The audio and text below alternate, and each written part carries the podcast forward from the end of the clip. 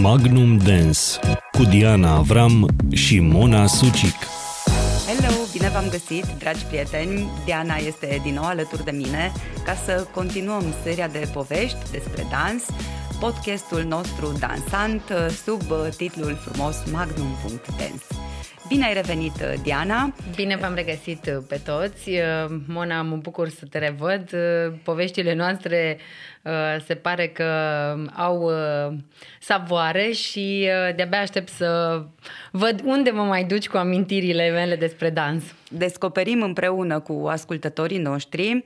Rămăsesem undeva în anul 2010, bine, istoria era spusă foarte, foarte pe scurt până atunci. O să intrăm poate în detalii mai târziu, dar um, aș vrea să ne oprim la Uh, capitolul concursuri, festivaluri, ce înseamnă pregătirea pentru niște concursuri mari internaționale, ce înseamnă adrenalina de concurs și în special uh, antrenamentele. Da, um, apropo de zborul nostru prin timp, um, am să mă întorc acum puțin cu povestea apropo de Magnum și de ceea ce a dezvoltat uh, Magnum în, în perioada uh, anilor 2000. În anul 2007 noi am uh, decis uh, ca echipă că vom lua această uh, cârmă a organizării de competiții de dans sportiv. Am avut un prim concurs în 2007 pe care l-am organizat cu mare fast. Ne-am străduit din toate răsputerile noastre să uh, aducem ceva aparte, ceva frumos pentru orașul nostru. În Timișoara nu se mai organizaseră de șapte ani uh, Aia am vrut să întreb, cum se prezenta piața de concursuri de gen în vremea aia. Da, ultima dată fusese, mm, cred că în anul 2000, organizat un concurs, uh, Cupa României fusese, Uh, și timp de șapte ani, cum vă spuneam, uh, Timișoara nu mai a uh, găzduit o astfel de competiție. Deși uh, premisele economice și uh, ale oamenilor și deschiderea oamenilor către astfel de evenimente s-a dovedit a fi foarte mare și foarte bune. Uh, oamenii, uh, chiar dacă nu erau în legătură cu dansul, adică nu aveau copii la dans sau nu practicau dans, um, au fost deschiși spre evenimentul nostru. Am, cum vă păi zic, nu cum... trebuie să fii specialist, să te bucuri, să vezi ce frumos dansează niște oameni, cum nu trebuie să fii specialist în uh, teatru, în operă, ca să mergi să vezi spectacolul. Așa este și uh, ne-am bucurat de susținerea mediului de afaceri foarte frumos, cum vă ziceam, chiar dacă nu erau uh, uh, antreprenori uh, cu legătură directă cu dansul. Uh, am uh, adus uh, pe atunci campioana, perechea campioană mondială la 10 dansuri. Era o pereche din Germania. Pentru România în momentul acela era un wow, a venit acea pereche ca să facă un show de dans. Uh, sala Olimpia a devenit neîncăpătoare. Țin minte că am avut uh, concursuri și tombole pentru spectatori, pentru concurenți, am dat biciclete, Ce imprimante. Fain. Deci a fost așa un, uh, un fast și un regal și o bucurie de, de a celebra până la urmă o reîntâlnire a dansului cu orașul nostru. Ehm, pentru că în 2008, printr-o conjunctură care a ajuns să ne avantajeze, am ajuns să organizăm uh, campionatul național de dans la Timișoara. Campionatul național este pentru România, a fost și încă este, probabil, uh, sigur, uh, concursul de cel mai mare interes la nivel național. Și bineînțeles că se adună cele mai bune și cele Evident. mai multe perechi din toată țara. Așa s-a întâmplat și atunci uh, și am avut și uh, bucuria de a avea și o pereche campioană națională pe atunci uh, la categoria de copiilor. A fost foarte inedit, acela a fost uh, primul concurs în care aveam uh, invitați uh, arbitrii din străinătate. Așa era regulamentul, uh-huh. că se organizează campionatul național uh, cu arbitrii din străinătate. am acceptat provocarea, am dus-o până la capăt, feedback-ul a fost foarte bun și din partea președintelui federației și din partea tuturora. Așadar a continuat uh, nebunia. Pe atunci se numea această competiție. A, adică dacă v-ați priceput așa bine, păi de acum faceți voi sau cum? Uh, nu am făcut uh, doar campionatul național, am continuat ideea aceasta de a organiza competiții.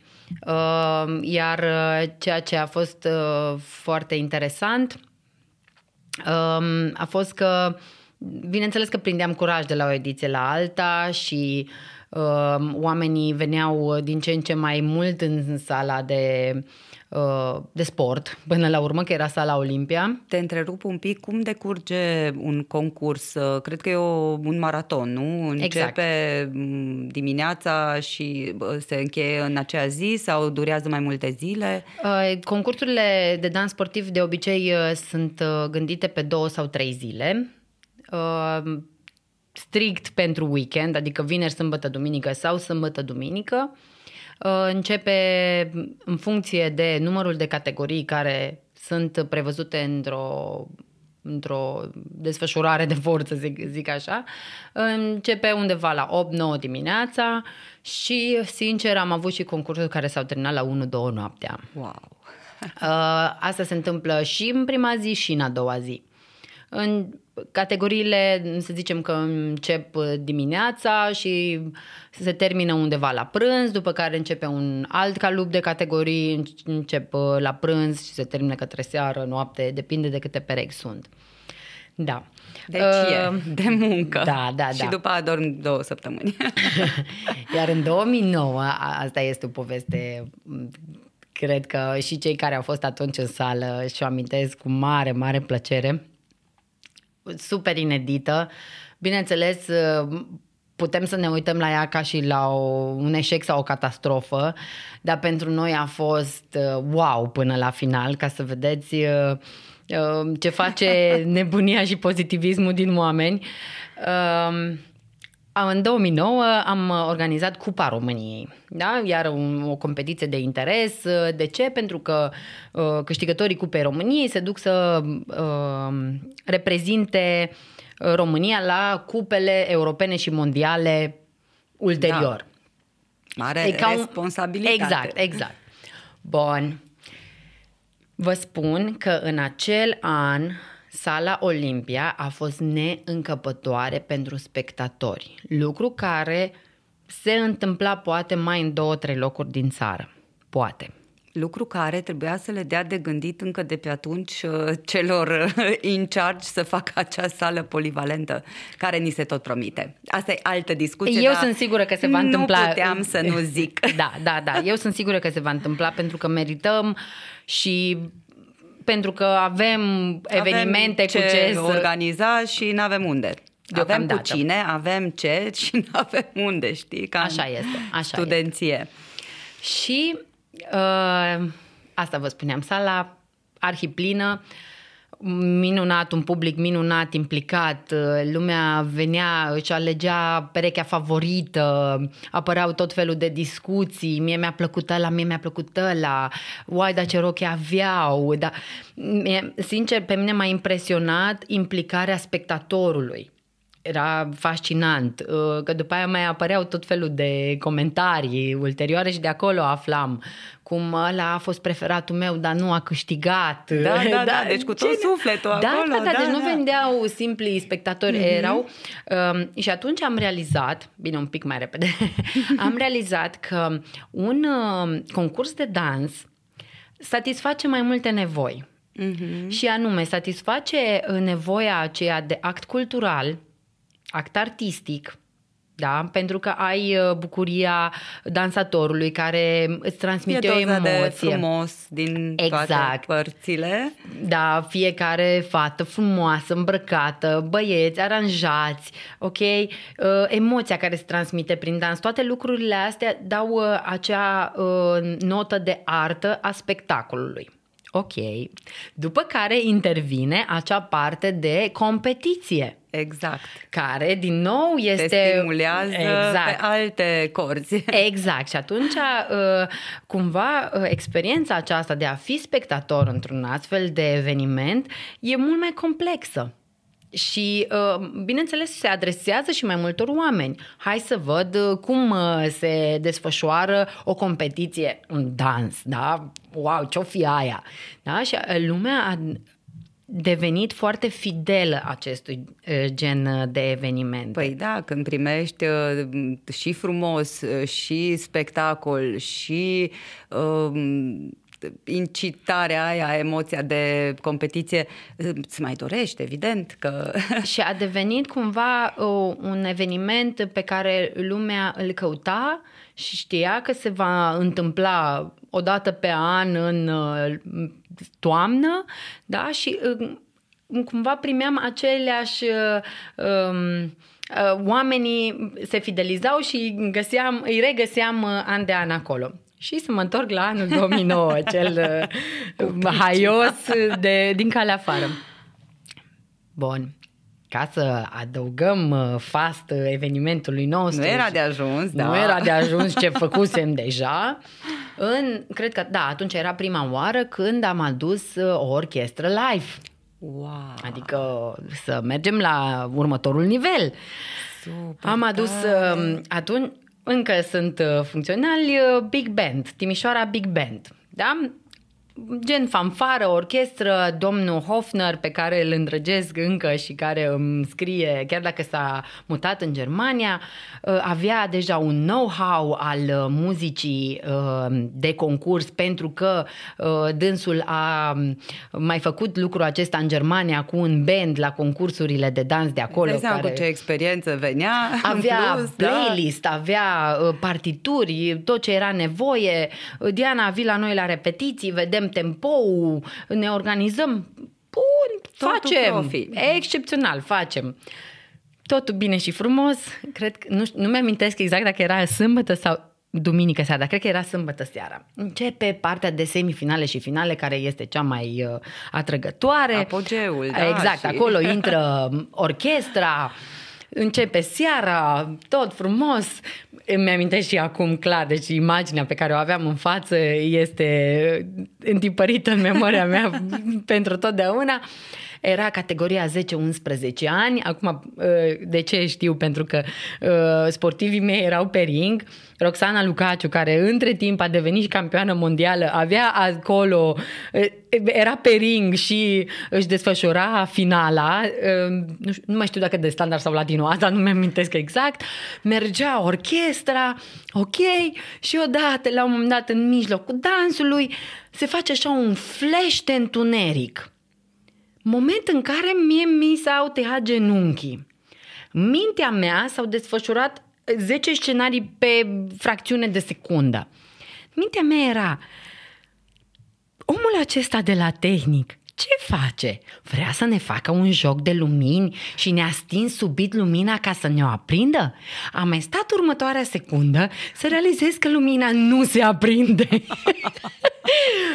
Am început să strig, bineînțeles, după prietenul meu Beni, cu care încă colaborez, da, după atâția ani. Am strigat odată tare, Beni! El, din capătul celălalt, îmi striga, nu sunt eu! N-am apăsat. nu sunt eu. Bineînțeles, deja curgeau secundele, lumina nu se aprindea. Ghici ce? A picat curentul în sala Olimpia. Ah, Ai, acela a fost moment de moment. Eu păi, eram îmbrăcată la super. orice te așteptai, dar nu Bineînțeles. la asta. Generatoare bănuiesc că nu. Firește, da, te știm tot tăcâmul din spate, ok. Eu îmbrăcată într-o roche sponsorizată de o casă de modă superbă. Am devenit în secunda 2 un mini salahor cu toată rochea mea. Am pus mâna pe telefon. Am, am trecut la treabă.